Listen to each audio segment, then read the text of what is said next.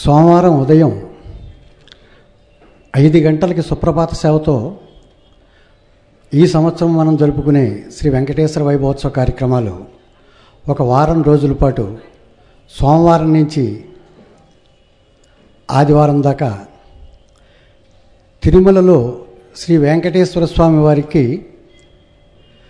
ఏ రోజు ఏ ఏ కార్యక్రమాలు ఎలా చేస్తారో అలాగే ఇక్కడ కూడా చేసి అన్ని రోజులు తిరుమలలో ఉండి ఆ సేవలను దర్శించలేని వారికి అక్కడ ఏం జరుగుతుందో ఇక్కడ కూడా మనం అలా చూపిద్దామనే ఉద్దేశంతో పూజ గురువులు సంకల్పం చేసి మనం ఒక నాలుగు సంవత్సరాల నుంచి ఈ కార్యక్రమాలు ఇక్కడ నిర్విఘ్నంగా నిర్వహించుకుంటున్నాం.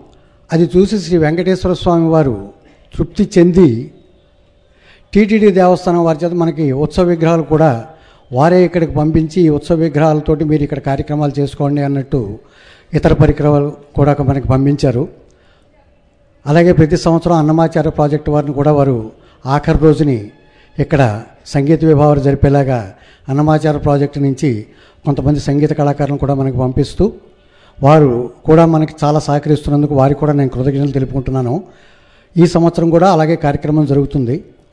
ఇప్పుడు కిందటి సంవత్సరానికి నుంచి ఈ సంవత్సరానికి కొంత తేడా ఏమిటి పెట్టారంటే గురువుగారు అక్కడికి వె- వెళ్ళి చూడడమే కాకుండా వారు అక్కడ ఎవరు పూజ వెంకటే వెంకటేశ్వర స్వామి వారికి పూజ చేసుకునే అవకాశం వారికి ఉండదు కనుక ఇక్కడ ఒక వంద మంది యజమానుల్ని అంటే అందరికీ ఆ అవకాశం కల్పించలేం కనుక ఇలాంటి కార్యక్రమాలు చేయడానికి కొంత డ- డబ్బు కూడా కావాలి కనుక ఏడు రోజులు ప్రతిరోజు శ్రీ వెంకటేశ్వర స్వామి వారికి రోజుకు ఒక మూర్తి చొప్పున ఈ దేవస్థానం వారు వారికి ఇస్తూ ఉంటారో. ఆ మూర్తికి ప్రతిరోజు తులసి పూజ చేసే అవకాశం కూడా ఈ సంవత్సరం కల్పించారు. అంటే ప్రతి సోమవారం నుంచి ఆదివారం వరకు కూడా తులసి పూజ ఒక మూర్తికి వెంకటేశ్వర వెంకటేశ్వర స్వామి వారి ఒక్కొక్క మూర్తికి మీరు తులసి పూజ చేసుకుంటారు. అంటే దేవీ నవరాత్రుల్లో అమ్మవారికి ఒక్కొక్క మూర్తి ఇచ్చినట్లయితే తొమ్మిది రోజులు ఎలా అయితే మనం పూజ చేసుకున్నామో అలాగే ఈ సంవత్సరం వెంకటేశ్వర స్వామి వారికి కూడా అలాంటి పూజలు జరుగుతుంటాయి. అది కాకుండా శుక్రవారం అమ్మవారికి కూడా కుంకుమ పూజ చేయిద్దామని చెప్పి పూజ గురువులు సంకల్పం చేశారు. అంచేత శుక్రవారం తులసి పూజ కుంకుమ పూజ కూడా శుక్రవారం ఉంటుంది. పూరాభిషేకం అయిపోయిన తర్వాత స్వామివారికి. ఈ ఏడు రోజులకి ఈ పూజలకి అయ్యే ఖర్చులకి అంతకీ కలిపి ఒక రెండు వేల రూపాయలు రుసుము పెట్టాం. ఎంచేతంటే మాకు కూడా కొంత డబ్బు అవసరం. ఈ రెండు వేల రూపాయలు సరిపోతుందని కాదు. ఒక నా మీకు తెలుసు నాలుగైదు లక్షల రూపాయలు ఖర్చు అవుతుంది ఈ కార్యక్రమం చేయాలి అన్నట్లయితే ఒక వంద మంది చేత పెట్టినట్లయితే ఒక రెండు లక్షల రూపాయల మటుకు వస్తుంది ప్రతిమారి మాకు సింహభాగం ఏదే కార్యక్రమాల్లోనైనా పూజ్య గురువులు శిష్యులు ఉన్నారు. తతిమాల ఎప్పుడు ఈ దేవాలయం డొనేషన్కి ఎవరి దగ్గరికి వెళ్ళలేదు. ఆఖరి పేజీలో ఇక షాప్ పేరు వేస్తామని కానీ లేకపోతే ఇది పేరు వేస్తాం కానీ ఇప్పటిదాకా నాకు తెలిసినంత బడికి ఈ పదేళ్ళ నుంచి ఎవరి దగ్గరికి ఏ డొనేషన్కి మేము వెళ్ళలేదు. భక్తులు ఇచ్చిన పూజ కార్యక్రమాలకు ఇచ్చినవి లేకపోతే పూజ్య గురువుల యొక్క శిష్యులు అయ్యో ఇంత డబ్బు అయింది కదా మనకి రాలేదు కదా అని చెప్పి వాళ్ళు వాళ్ళు వితరణ చేస్తున్న సొమ్ముతోటే ఇన్ని కార్యక్రమాలు ఇన్నేళ్ళ నుంచి మనం చేస్తున్నాం అది మీకు అందరికీ తెలుసు కూడా.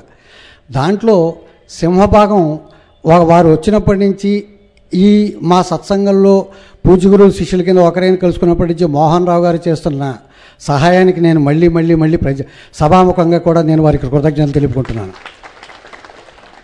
అలాగే పూజ గురువు ఇంకో శిష్యున్నారు శ్రీ హరిప్రసాద్ గారు. గురువుగారు ఎంత పట్టుపట్టినా అలా కాదు సార్ నాకు అవకాశం ఇవ్వడం రెండు సంవత్సరాలు గురువుగారికి వారికి అవకాశం ఇవ్వనని కూడా చెప్పేస్తే మళ్ళీ పూజ గురువుల దగ్గరికి వెళ్ళి అలా కాదు సార్ ఈ సంవత్సరం అయినా మళ్ళీ మీకు అవకా నాకు మీరు అవకాశం ఇవ్వాలని చెప్పి నారాయణ సేవకి ఎంత ఖర్చు అయినా సరే అది నేను ఆ ఫలితాన్ని దక్కించుకునే అవకాశం నాకు ఇవ్వండి గురువుగారు అని చెప్పి మళ్ళీ మొన్న వారు వీటిని మొరపెట్టుకున్నారు. అంటే పూజ గురువులు ఇంకా అంగీకారం తెలిపారో లేదో నాకు తెలియదు కానీ అలాగే ఎంతోమంది అలా ముందుకు వస్తున్నారు అలాగే చాలామంది భక్తులు సార్ మాది ఈ విరాళం ఇంత తీసుకుని ఏదో ఖర్చు పెట్టండి సార్ అని చెప్పి వాళ్ళు వస్తున్నారు.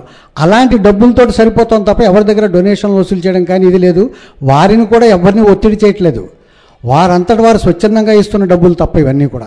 అందుకని ఇప్పుడు ఇంకా ఎనభై టికెట్లు అయిపోయాయి. ఇప్పుడు ఈ బోర్డు పెట్టినప్పటి నుంచి వాళ్ళు వచ్చి ఏమైనా పూజలు ఉన్నాయా సార్ అని అడిగి అడిగిన వాళ్ళు ఉన్నారు. ఈ వంద టికెట్లకి ఒక ఎనభై టికెట్లు అయిపోయాయి. రేపు సాయంత్రం దాకానే ఈ కార్యక్రమానికి ఆ పూజలో పాల్గొనే అవకాశం ఉంటుంది. ఎల్లుండి ఉదయం ఒకసారి మొదలుపెట్టిన తర్వాత ఒక రోజు వారికి పోతుంది. మళ్ళీ ఆరు రోజులే ఉంటుంది. అందుచేత ఎవరైనా కనుక ఉత్సుకత చూపించినట్లయితే వారు ఈ కార్యక్రమం ఈ పూజ గురువుల ప్రవచనం అయిన తర్వాత ఆఫీసులో రామకృష్ణారావు అని ఇన్కమ్ ట్యాక్స్ ఇన్స్పెక్టర్ గారు ఉంటారు. వారిని దీన్ని మేము రిక్వెస్ట్ చేసాం వినియోగించాం. సార్ మీరు కొంచెం ఎవరైనా వచ్చినట్లయితే వారి దగ్గర రుసుము తీసుకుని పేర్లు రాసి గోతనామాలు పేర్లు రాసి వారికి ఒక రిసీటు అంటే ఒక పాస్ లాంటిది ఇస్తారు. ఆ పాస్ చూపించినట్లయితే ప్రతిరోజు ఆ పూజా ద్రవ్యాలు మనకి ఇస్తూ ఉంటారనమాట అలా చేసాము చేత ఎవరైనా కావాల్సిన వారు ఎవరైనా ఉన్నట్లయితే వారు ఆ రామకృష్ణరావు గారిని సంప్రదించినట్లయితే ఎన్ని కూపన్లు ఇవ్వగలరు ఏంటి వారు చెప్తారు. అది. అంచేత ఇంక తద్మా కార్యక్రమం అంతా మీకు అందరికీ తెలిసిందే. అవకాశం వచ్చినప్పుడు పూజ గురువులు కూడా వారి ప్రవచనాల్లో అసలు దేని మహిమ ఎలాంటిది వారిని ఎందుకు చేయాలి మనం ఆ పూజ యొక్క విశేషత ఏంటి అవన్నీ కూడా వారు ఆ సమయాన్ని బట్టి వారు పూజ గురువులు చెప్తూ ఉంటారు.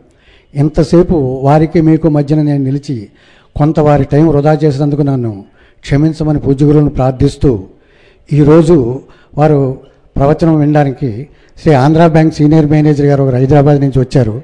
వారు ఇప్పుడు శ్రీ తిలక్ గారు వారు పూజ గురువుల పుష్పమాలంకృతుల్ని చేస్తారు.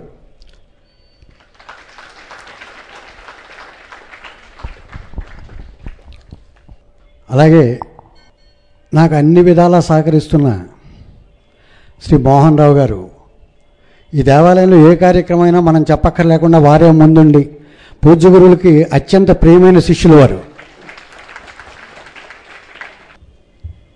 ఈ- ఈరోజు రెండో రోజు. ఈరోజు ప్రవచనం చేయవలసిందిగా పూజ్య గురువుల పాదములు పెట్టి ప్రార్థిస్తున్నాను. హరి ఓం. ఇవాళ ప్రవచనం అయిపోయి నేను మంగళం చెప్పిన తర్వాత దయచేసి ఇక బుక్కుని లేచిపోకండి. నేను మంగళం చెప్పిన తరువాత ఈ వారం రోజుల్లో మనం చెయ్యబోతున్నటువంటి శ్రీ వెంకటేశ్వర వైభవోత్సవ కార్యక్రమాలలో జరిగేటటువంటి విశేషాల గురించి ఒకసారి పరిచయం చేసే ప్రయత్నం చేస్తాను. అంటే మళ్ళీ ప్రవచనం మధ్యలో ఎక్కడా దాని గురించి నేను ప్రస్తావన చెయ్యను. మంగళం చెప్పిన తరువాత ఆ వివరాలు చెప్తాను. అందుకని మీరు మంగళం చెప్తున్నాడు కదా మనం లేచిపోవచ్చని లేవకుండా కూర్చుంటే ఆ వివరాలని తెలుసుకుందురుగాక. शुक्लाम्बरधरं विष्णुं शिशिवर्णं चतुर्भुजं प्रसन्नवदनं ध्यायेत् सर्वविघ्नोपशान्तयेत्। गुरुर्ब्रह्मा गुरुर्विष्णुः गुरुर्देवो महेश्वरः गुरुस्साक्षात्परब्रह्म तस्मै श्रीगुरवे नमः। व्यासाय विष्णुरूपाय व्यासरूपाय विष्णवे नमो वै ब्रह्मनिधये वासिष्ठाय नमो नमः। కూజంతం రామ రామీతి మధురం మధురాక్షరం ఆరుహ్య కవితాశాఖాం వందే వాల్మీకికోకిలం శృతిస్మృతిపురాణానాం ఆలయం కరుణాలయం నమామి భగవత్పాదశంకరం లోకశంకరం. వాగర్ధావివ సంపృక్త వాగర్ధ ప్రతిపత్తయే జగత పితరౌ వందే పార్వతీ పార్వతీపరమేశ్వరౌ సూక్తిం సమగ్రయతున స్వయమైవ లక్ష్మీ శ్రీరంగరాజమహిషీ మధురై కటాక్షై. वैदग्ध्यवर्णगुणगुम्भनगौरवैर्यां कण्डूलकर्णकुहराः कवयोधयन्ति। हैमोर्ध्वपुण्ड्रमजहन्मकुटं सुनासं मन्दस्मितं मकरकुण्डलचारुगण्डं बिम्बाधरं बहुलदीर्घकृपाकटाक्षं श्रीवेङ्कटेशमुखमात्मनिसन्निधत्ताम्। విమలపటి కమలకుటి పుస్తకరుద్రాక్షసస్తహస్తపుటి కామాక్షి పక్ష్మలాక్షి కలిత విపంచి విభాసి వైరించి మనోజవం మరుతతుల్యవేగం జితేంద్రియం బుద్ధిమతాం వరిష్టం వాతాత్మజం వనరయూధముఖ్యం శ్రీరామదూతం శిరసా నమామి. ఆపదామపహర్తారం దాతారం సర్వసంపదాం లోకాభిరామం శ్రీరామం భూయో భూయో నమామ్యహం హరి ఓం. పరమేశ్వర స్వరూపం సభకి నమస్కారం.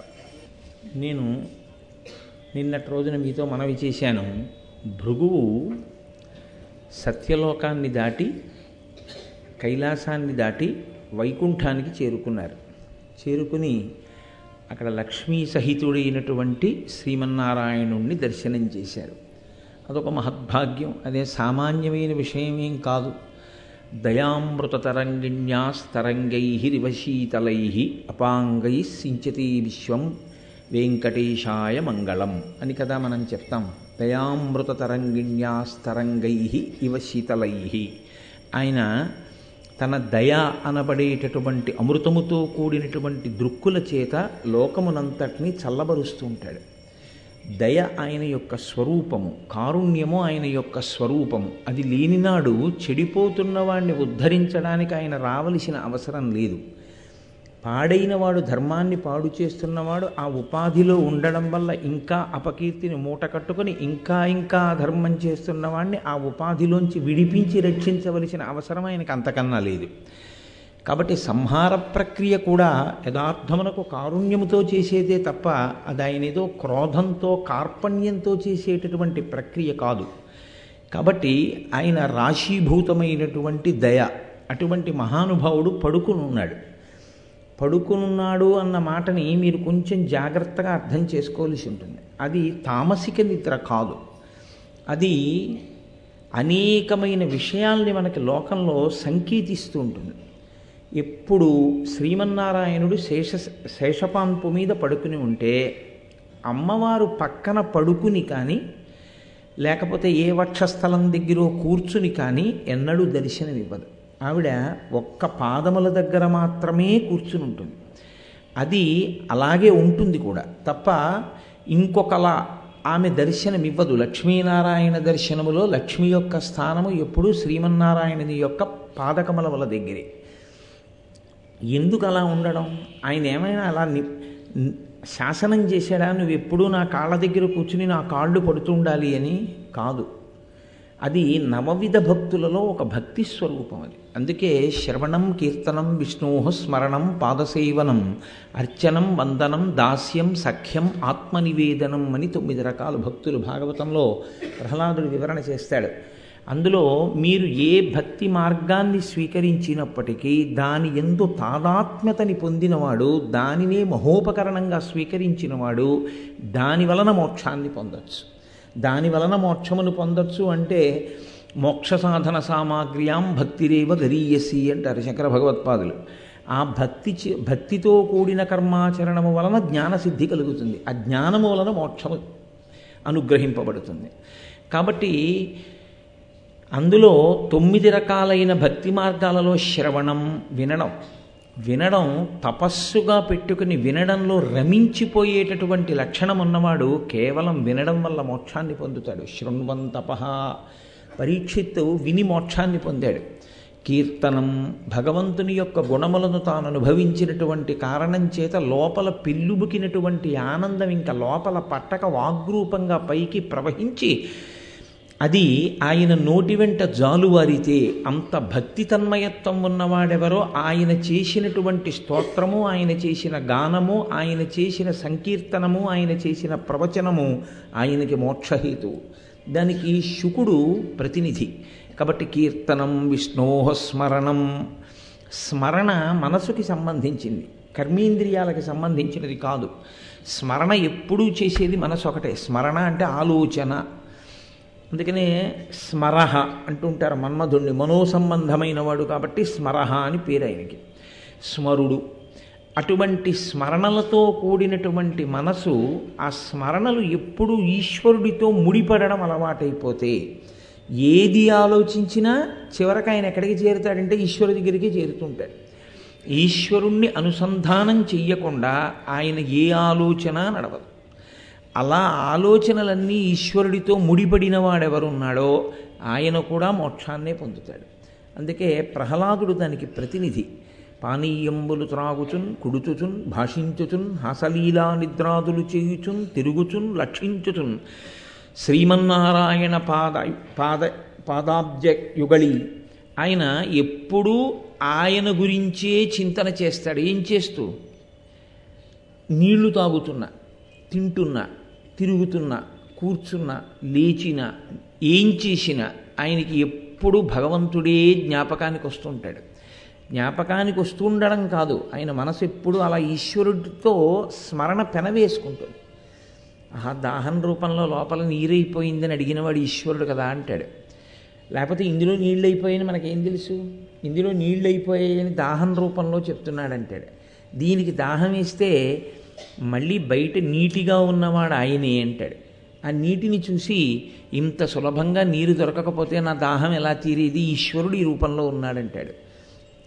కాబట్టి ఆయన దేనిని స్మరించినా ఈశ్వరుణ్ణి. కాబట్టి పానీయంబులు త్రాగుచున్ కుడుచుచున్ భాషించుచున్ హాసలీలా నిద్రాదులు చేయుచున్ తిరుగుచున్ లక్షించుచున్. సంతత శ్రీ శ్రీమన్నారాయణ పాదాబ్జయుగళి సంధానుండై మరచన్సురారిసుతుడే తద్విశ్వమున్ భూవర. ఆయన ఎప్పుడూ శ్రీమన్నారాయణుడి గురించే సంతతము స్మరణ చేయడం వల్ల అసలు ఈ జగత్తుని మరిచిపోయాడు. కాబట్టి స్మరణ భక్తికి ప్రహ్లాదుడు ప్రతినిధి. శ్రవణం పరీక్షిత్ కీర్తనం శ్రీశుకుడు స్మరణం ప్రహ్లాదుడు. స్మర శ్రవణం కీర్తనం విష్ణోహ స్మరణం పాదసేవనం. పరమేశ్వరుని యొక్క పాదములు పట్టడానికి ఎప్పుడూ ప్రతినిధి లక్ష్మీదేవి. అందుకని ఆమె ఎప్పుడూ పాదముల దగ్గర ఉంటుంది. ఏమంటే మిగిలిన వాళ్ళు ఎవరు పాదసేవ చేయరా? లక్ష్మీదేవి ఒక్కతే చేస్తుందా అంటారేమో? దానికి ఒక రహస్యం ఉంది. అలా ఉండడంలో ఆ మూర్తి లక్ష్మీనారాయణ మూర్తి ఎప్పుడూ అలాగే ఉండడం వెనక ఒక తాత్విక రహస్యం ఒకటి ఉంది. సరే శ్లోకం మొదలుపెట్టాను కాబట్టి పూర్తి చేసేస్తాను. పాదసేవనం అర్చనం పృథుమహారాజు వందనం అక్రూరుడు. అర్చనం వందనం దాస్యం హనుమ సఖ్యం అర్జునుడు. పాదసేవ సఖ్యం ఆత్మనివేదనం బలిచక్రవర్తి. కాబట్టి తొమ్మిది రకములైన భక్తులకి తొమ్మండుగురు ప్రతినిధులు. ఇందులో పాదసేవనం పాదములు పట్టడానికి లక్ష్మీదేవిని చెప్తారు. పాదములు పట్టడానికి లక్ష్మీదేవినే కారణంగా చెప్పడానికి కారణం ఏమిటో తెలుసా అండి? ఎప్పుడైనా ఆడపిల్లని కన్యాదానం చేసేటప్పుడు ఆమెని లక్ష్మీదేవిగా చూసి కన్యాదానం చేస్తారు. లక్ష్మిని నీకు ఇస్తున్నాను. లక్ష్మి తనంత తాను నారాయణుడి సొత్తు. ఒకరు ఇవ్వక్కర్లేదు ఆమె ఎప్పుడూ నారాయణుడి సొత్తే. ఆమె ఆయననే చేరుతుంది. ఆమె ఆయన కొరకే ఉద్భవిస్తుంది. తప్ప అసలు ఆయన కొరకు కాకుండా అన్న ఆలోచన ఉండదు అక్కడ. అందుకే ఆ పిల్లకి ఈడపిల్ల కాదు ఆడపిల్ల. అక్కడ ఆయన కోసం ఈడ పుట్టింది. నన్ను తరింప చేయడానికి ఇక్కడ పుట్టి అక్కడికి చేరుకుంటోంది. చేరుకుని ఆయనని అనువర్తించి పాతివ్రత్యంతో నన్ను అత్తవారిని కూడా తరింప చేస్తుంది. ఉభయ వంశములను తరింప చేయగలిగినటువంటి లక్షణమున్న ఆడపిల్ల ఈడపిల్ల కాదు ఆడపిల్ల. అక్కడికి వెళ్ళవలసిన పిల్ల ఇక్కడ పుట్టిందని చెప్పడానికి ఆడపిల్ల పుట్టింది అంటారు. కాబట్టి ఆమె భర్త యొక్క పాదములను ఎప్పుడు ఒత్తుతూ ఉంటుంది. భర్త పాదసేవ చేస్తుంది. భర్తని అనుగమిస్తుంది. భర్త వెంట నడుస్తుంది. భర్త యొక్క కీర్తిని ఎప్పుడూ కోరుకుంటుంది. అడుగు తీసి అడుగు వేస్తే ఆమె ఆలోచన ఏమిటంటే నేను ఇలా ప్రవర్తిస్తే మా ఆయన కీర్తికి కళంకము రాదు కదా. అదొక్కటే దృష్టిలో పెట్టుకుంటుంది. ఆడదాని ఆలోచన ఎంతసేపు పాతివ్రత్యమో అన్న మాటకు అర్థం నా నడవడి చేత ఆయన గౌరవమునకు ఏ విధమైనటువంటి మత్స కలగకుండుగాక. అదొక్కటే ఆమె నడవడికి పరీక్ష. అలా ఆలోచించి అడుగు వేస్తుంది. అలా ఆలోచించి అడుగు వెయ్యడం పాదములను పట్టుకోవడం. అలా ఉంటే తప్ప సంసారం అన్న మాటకి అర్థం ఉండదు. ఏదో అర్థం పర్థం లేని మాటలు ఒడ్డును కూర్చుని ఎన్నైనా చెప్పచ్చు. కానీ ప్రతి చోట కూడా ఒక మర్యాద అని ఒక మాట ఉంటుంది. ఆ మర్యాద ఎందు ఎవరో ఒకరికి ఒకరు లొంగి ఉండడంలో ఒకరిని ఒకరు అనువర్తించడంలో ఈ సమాజము అభ్యుదయాన్ని పొందుతుంది. మీరు చూడండి చెట్టు మొదట నీళ్ళు పోస్తేనే నేను ఎందుకు బతకాలి అని చెట్టు అడిగింది అనుకోండి మీరు చెట్టంతా నీళ్ళు పోయలేరు. గురువుగారిని నేను ఎందుకు అనువర్తించాలి అని శిష్యుడు అడిగాడు అనుకోండి గురు శిష్య ధర్మం లోకంలో నిలబడదు. తండ్రిని నేనెందుకు గౌరవించాలి అని కొడుకు అడిగాడు అనుకోండి ఇంకా వ్యవస్థకు అర్థం ఉండదు. భర్తకి నేను భర్తని నేను ఎందుకు అనుగమించాలి అని భార్య ప్రశ్నించింది అనుకోండి ఆ సమాజానికి అర్థం ఉండదు. అనుగమించడం ధర్మం అంతే. అలా అనుగ అనుగమించడం వల్ల ఏమవుతుంది? శాంతికారకం అవుతుంది. ఆ దంపతులు ఆ ఇల్లు కూడా పరమశాంతితో ఉంటారు. కాబట్టి ఆమె లక్ష్మి. లక్ష్మిని నారాయణుడికి ఇస్తారు. అయితే ఆమె తనంత తాను కోరుకున్న స్థానం నారాయణుని యొక్క పాదసేవ. నారాయణుడు ఆవిడికి ఇచ్చిన స్థానం? గుండెల్లో. ఆయన కాదు పాదముల దగ్గర పెట్టింది. ఆవిడ కూర్చుంది. ఆవిడ మహాపతివ్రత కనుక నిత్యానపాయని కనుక ఆమె ఆయన పాదముల దగ్గర ఉంటుంది. ఆయను నా పాదముల దగ్గర ఉండని ఆయన చెప్పలేదు. ఎప్పుడూ ఆయన పాదములను పట్టుకొని ఆయనని అనువర్తించిన కారణం చేత ఆవిడకి ఆయనిచ్చిన స్థానం తన గుండెల్లో. అందుకే లక్ష్మీం క్షీరసముద్రరాజతనయాం శ్రీరంగధామేశ్వరీం. ఆమె పరమేశ్వరుని యొక్క హృదయంలో కూర్చుని ఉంటుంది అంటే ఏ స్త్రీ భర్తని అనుగమిస్తుందో అనువర్తిస్తుందో ఆయనని సేవిస్తుందో ఆమె ఆయన గుండెలలోకి చేరుతుంది స్వాధీన వల్లభ ఆమెని కాదు అని ఆయన ఏమీ చెయ్యలేడు. ఆమె లేనినాడు ఆమె పక్కన ఉండకపోతే ఆయనకి అయోమయంగా ఉంటుంది. ఎంతో తెలుసున్నవాడే ఎన్నో విషయాలు ఎరిగి ఉన్నవాడే కానీ ఆ స్థానం ఒక్క పూట ఖాళీ అయిందనుకోండి ఒక్క పూట ఖాళీ అవ్వడం అంటే ఆవిడ ఎక్కడికో వెళ్ళింది. ఆయన పంచి ఆయనకు కనపడదు ఆయన ఉత్తరీయం ఆయనకు కనపడదు ఆయనకి ఇంకా ఎంత కంగారో. ఎందుకు ఆ కంగారంతా అంటే అది లేదు ఇంట్లో అది లేదు ఇంట్లో అది లేదు ఇంట్లో అంటుంటాడు. అది లేకపోతే ఏమైంది? మిగిలినవన్నీ లేవా? మిగిలినవన్నీ ఉన్నా ఆవిడ లేకపోతే ఆయనకి కనపడవంతే ఆయన కళ్ళు ఆయన చెవులు ఆవిడ అయిపోతుంది. ఎందుకు అయిపోతుంది? అంటే ఆయన అంత అనువర్తించి ప్రతి దానికి ఆమెని పిలవడం ఆమెతో మాట్లాడకుండా ఉండలేని స్థితి తాను బయట ఏదైనా చెప్పాలన్నా ముందు ఆవిడికి చెప్పి చెప్తాడు. ఈ మాట నేను ఎందుకు చెప్తున్నానో తెలుసా అండి? మీరు చూడండి పరమేశ్వరుడు లోకానికి ఏ విద్య చెప్పాలన్నా ముందు పార్వతీదేవికి చెప్తాడు. పార్వతీదేవి ద్వారానే లోకానికి ప్రకాశిస్తుంది తప్ప ఆయన పార్వతీదేవిని కాదని లోకానికి చెప్పడు. అందుకని ఆవిడికి చెప్పకుండా ఆయన ఏదీ చెయ్యలేనంతగా ఆయన మనసుని ఆక్రమించగలిగినటువంటి స్థితి ఆయన మనసులోకి చేరిపోగలిగిన స్థితి ఆయనని అనువర్తించి పొందింది ఆయన్ని శాసించి పొందినది కాదు. ఇప్పుడు మీరు ఒక విషయాన్ని బాగా గుర్తుపట్టాలి జరగబోతున్నటువంటి విషయాన్ని సంకేతిస్తున్నారు. లోకంలో ఏ ఆడదైనా అలాగే అనువర్తించాలి. ఏ ఆడదైనా లక్ష్మిగానే కన్యాదానం చేయబడుతోంది కాబట్టి భర్తని నారాయణుడిగానే ఉపాసన చేయవలసి ఉంటుంది. భర్తకి వేళపట్టున పలహారం పెడితే ఆమె చెయ్యవలసిన సేవ చేసేసినట్టే. ఈశ్వరుడికి ఉదయం నైవేద్యం పెట్టేసినట్టే. ఆయనకి మధ్యాహ్నం భోజనం వేళపట్టున వండి పెడితే ఆమె మహానైవేద్యం పెట్టినట్టే. ఆయన మహానైవేద్యం పెట్టాలేమో ఆవిడకి ఆ బాధ లేదు. ఆవిడ ఆయనకి పెడితే చాలు. ఆయన మనసా పరమేశ్వరుడి యొక్క పాద సంవాహనం చెయ్యాలేమో కాళ్ళు పట్టాలేమో ఆవిడ ఆయన కాళ్ళు పట్టి పడుకుంటే చాలు. ఇది ఆడదానికి లోకంలో ఉన్నటువంటి గొప్ప సౌలభ్యం. ఆమె భర్త ఎందు ఈశ్వరుణ్ణి చూసి చేస్తే ఆయన ఒక మాట చెప్పారనుకోండి ఓ ఈశ్వరుడు నాకు ఇలా చెప్తున్నాడు అని ఆమె అనువర్తించిందనుకోండి ప్రసన్నవదనయ్యి. అది మళ్ళీ మూతి విరిపుతో అనువర్తించడం కాదు. భర్త ఒక మాట చెప్తే ఈశ్వరుడే చెప్పాడన్న భావనతో భర్తని అనుగమించిన స్త్రీ మహాపతివ్రత. ఆమె పాతివ్రత్యము సూర్యోదయాన్ని సూర్యాస్తమయాన్ని శాసించగలదు. సుమతి అనసూయ అటువంటి శాసనం చేయలే. కాబట్టి అలా కూ అలా పడుకుని ఉన్నటువంటి స్థితి మనకి లోకంలో ఒక విషయాన్ని చెప్తుంది. ఆమె ఆయన పాదముల దగ్గర కూర్చుంది. ఆయన ఆమెకు హృదయంలో స్థానం ఇచ్చాడు ఇప్పుడు ఆవిడ కానీ ప్రణయ కలహానికైనా ఎక్కడికైనా వెళ్ళిందో వైకుంఠం అయోమయం ఆయన అక్కడ ఉండడం అన్నది సుతారము ఆయనకి ఇష్టం ఉండదు. అది వైకుంఠమే కావచ్చు. లక్ష్మి లేకపోతే ఆయన ఉండలేడు. ఈ ప్రతి ఇల్లు అలాగే ఉండాలి. కలియుగం ఎలా ఉండాలో అసలు ఆ కదలికలో చూపిస్తున్నారు ఈశ్వరుడు.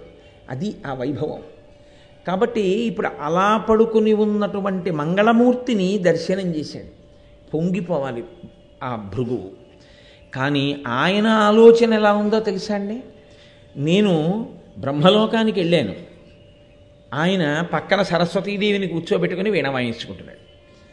ఆయనకి భార్య పిచ్చి. నేను కైలాసానికి వెళ్ళాను. సరే ఆయన తొడ మీద కూర్చోబెట్టుకుని ఉన్నాడు. ఆయన భార్య భార్య పిచ్చి. ఇక్కడికి వచ్చాను ఈయన పడుకుని కాళ్ళు పట్టించుకుంటున్నాడు. ఏమిటో? ముగ్గురు మూర్తులకి అమ్మవారి పిచ్చి. వీళ్ళు ఎవ్వరూ కూడా అసలు వచ్చిన వాళ్ళని పలకరిద్దామనేటటువంటి పరాకుతో లేరు. నిజానికి అది కాదు. ప్రకృతి పురుషుల యొక్క కలయిక ఈ లోకము యొక్క కదలికలు ఆ త్రిమూర్తుల యొక్క శక్తులతో సమ్మేళనముగా చెప్పబడతాయి. ఆయన నాలుక మీద పెట్టుకున్నాడు అంటారు. బ్రహ్మగారు నాలుక మీద పెట్టుకున్నాడు అంటే నిజంగా భార్యని తీసుకొచ్చి నాలుక మీద ఎవరు కూర్చోబెట్టుకోగలరండి? ఎంత ప్రేమైనా ఉండొచ్చుగాక వచ్చి నాలుక మీద కూర్చోవాయ్ అంటే ఎవరు కూర్చోబెట్టుకోగలరు? కూర్చోబెట్టుకోగలరా? ఎవరికీ సాధ్యం కాదు మరి. బ్రహ్మగారు ఎలా కూర్చోబెట్టుకున్నారు? అంటే ఆయన నాలుగు ముఖములతో వేదం చెప్తారు. నాలుగు ముఖములతో వేదాన్ని వల్లెవేస్తూ ఆయన సృష్టి కార్యం చేస్తాడు. ఆ సృష్టి కార్యం చేసేటప్పుడు కావలసినటువంటి వేద సంబంధమైన జ్ఞానముగా సరస్వతి ఆయన ఎందు ప్రవహిస్తుంది. ఆయన నాలుక మీద నర్తనం చేస్తుంటుంది వేదం. అది ఆయన నాలుక మీద ఉండడం. పరమేశ్వరుడికి దేహార్థ భాగంలో ఉంటుంది. నిన్ననే మనవి చేశాను లాస్య తాండవములు. శ్రీ మహావిష్ణువుకి హృదయంలో ఉంటుంది. స్థితికారుడు పరిపాలకుడు నువ్వు ఈ తప్పు చేసావు చంపేస్తానంటే కుదరదు. ఆ తప్పు ఎందుకు జరిగిందో ఆలోచించి దయాళువై శిక్షని తగ్గించేవాడయి ఉండాలి కరుణామూర్తి అయి ఉండాలి. అందుకని ఆయన గుండె దయతో నిండి ఉంటుంది. అందుకే వేదాంత దేశికులు అమ్మవారి మీద శతకం చేస్తే పేరు పెట్టలేదు. దయాశతకము అన్నారు. అమ్మవారే దయాస్వరూపిణి. కాబట్టి ఈశానాం జగతోస్య వెంకటపతేర్విష్ణో పరాం ప్రేయసీం తద్వక్షస్థల నిత్యవాస రసికాం తక్షాంతి సంవర్ధినీం. పద్మాలంకృత పాణిపల్లవయుగాం పద్మాసనస్తాం శ్రియం వాత్సల్యాదిగుణోజ్వలాం భగవతీం వందే జగన్మాతరం. ఆమె వాత్సల్య స్వరూప అంతటి దయామూర్తి ఆ తల్లి. కాబట్టి ఇప్పుడు అటువంటి స్వరూపాన్ని ఆయన చూశాడు. చూసి పొంగిపోవాలి. కానీ ఆయన ఏమనుకుంటున్నాడంటే లోపల ఆయన బాధ వేరుగా ఉంది. ఈ ముగ్గురులో ఎవరు గొప్పవాళ్ళో ఆయన నిర్ణయించాలి. ఇద్దరిని పనికి మాలిన వాళ్ళని తీర్పు చెప్పేశాడు ఇప్పటికి. ఇప్పటికి మూడో వాళ్ళ దగ్గరికి వచ్చాడు. ఇప్పుడు ఈయన కూడా భార్యతోనే ఉన్నాడు. ఇప్పుడు ఈయన ఇలాగే భార్యతో తమకంతో ఉన్నాడు అని వెళ్ళిపోతే యజ్ఞంలో ఎవరు భోక్త? నారదుడిని నన్ను ప్రశ్న వేశాడు. అందుకు వచ్చింది కదలికంతా. కో భుంక్తే యజ్ఞ సుఫలం కోవా అధ్యక్షశ్చ దేవతా అని అడిగాడు. ఆయన ఎవరు ఈ యజ్ఞానికంతటికి అధిదేవత? ఎవరు త్రిమూర్తులలో ఎవరికి ఇస్తారు మీరు అని అడిగాడు. ఇప్పుడు నిర్ణయం చేస్తానని ఈయన బయలుదేరాడు. అక్కర్లేని విషయం నెత్తికేసుకున్నాడు. కాబట్టి ఇప్పుడు ఎలా? ఈయన ఆందోళన ఈంది అక్కర్లేని ఆలోచన వైపుకి బుర్ర వెళ్ళడం అంటే అది. కాబట్టి ఇప్పుడు ఈయనకి లోపల నుంచి ఎక్కడలేని కోపం భృగువుకు వస్తుంది ఇక్కడ మీరు ఒక్క విషయం గమనించాలి. శ్రీ మహావిష్ణువు ఎలా ఉన్నారు? వచ్చినవాడు తన చేత చూడబడనట్టు లేదా తాను ఆయనని చూడనట్టు పరాకుగా ఉన్నట్టు తాను నిద్రపోతున్నట్టు కళ్ళు మూసుకుని ఉన్నాడు. నిజంగా విష్ణు అలా నిద్రపోతారా? నిద్రపోకపోవడం ఏంటి మీరు శయన ఏకాదశి చేయట్లా పడుకున్నారని ఉద్ధాన ఏకాదశి చేయట్లా లేస్తున్నారని? మరి శయన ఏకాదశి ఉద్ధాన ఏకాదశి ఉంటే పడుకుని లేచిన వాడేగా ఆయన? మరి పడుకోకపోవడం ఏంటి? ఆయనకు పడుకునే అలవాటు ఉంది. మనమే చేస్తున్నాం పండగల. మరి పడుకుంటున్నాడు లేస్తున్నాడు అన్నప్పుడు అప్పుడు కూడా పడుకుంటే తప్పేమిటి? కాదు ఆయన పడుకోవడం అన్న మాటకు అర్థం ఏమిటో తెలుసా అండి? మనం పడుకున్నట్టు తామసిక నిద్ర కాదు అది అది నిద్రాముద్రాం నిఖిల జగతి రక్షణే జాగరూకం. ఆయన ఇలా కళ్ళు మూసుకుని పడుకున్నట్టుగా పడుకుని ఈ పైకి చూసినప్పుడు ప్రతివాడు మహాభక్తుల్లాగే కనపడతాడు. ఇంత రొట్ట పట్టుకొచ్చి పూజ చేసిన వాళ్ళందరూ భక్తులు కాదు. ఎవడి మనసు ఈశ్వరుడి దగ్గర పెట్టాడో వాడు భక్తుడు. కాబట్టి మీ మనసుని ఆయన చూస్తాడు. ఈ పైకందులు మూసి మీ లోపల మీ మనసు దేన్ని పట్టుకుందో ఆయన పరిశీలనం చేస్తాడు. ఇప్పుడు ఆయన దేన్ని పరిశీలనం చేస్తున్నట్లు? భృగువు యొక్క మనసును ఆయన పరిశీలనం చేస్తున్నారు.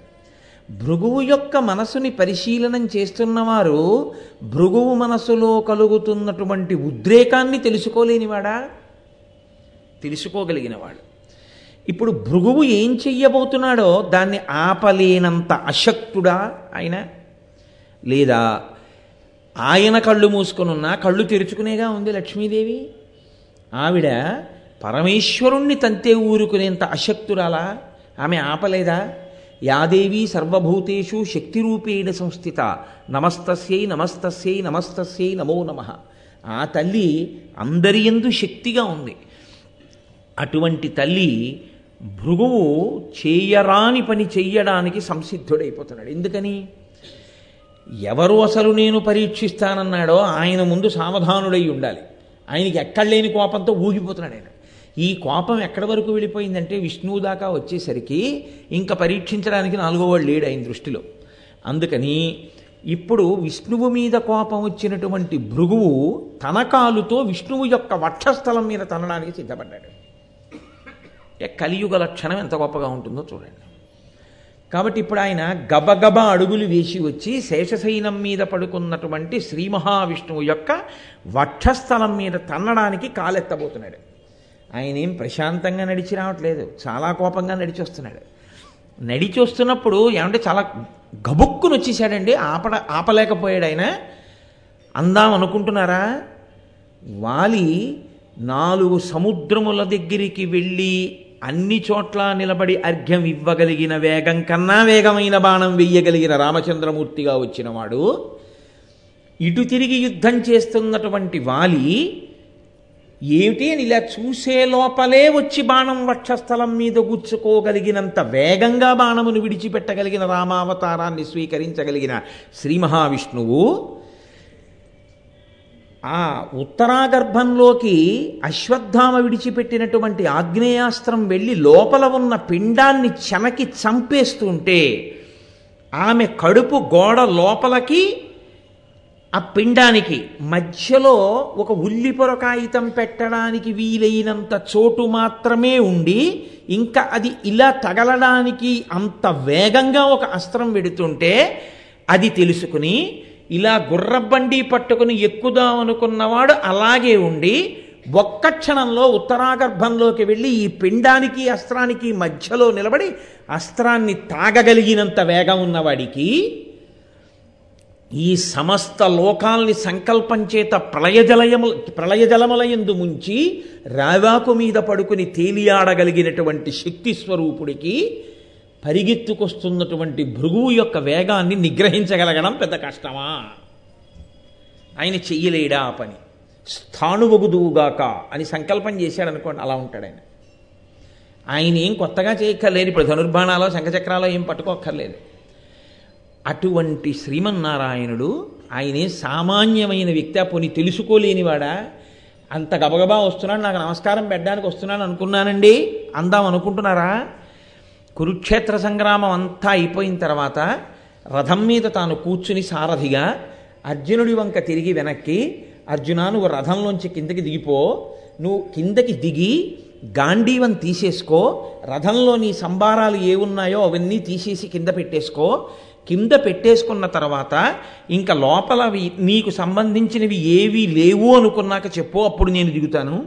లేకపోతే ఉపద్రవం స్మా అంటే అర్జునుడు గాంధీయం అక్షయ బాణతోనీరాలు గదలు కత్తులు అన్నీ తీసి కిందికి దింపేసి తాను కూడా కిందికి దిగి దూరంగా వెళ్ళి నిలబడి ఆఖరికి పతాకం మీద ఉన్నటువంటి హనుమ భూతగణములతో కలిసి ఆయన కూడా వెళ్ళిపోతే చిట్ట చివర రథం మించి కృష్ణ భగవానుడు ఆ పగ్గాల్ని ఇలా వదిలిపెట్టేసి ఒక్కసారి కిందకి దిగగానే రథం భగ్గున మండిపోయింది.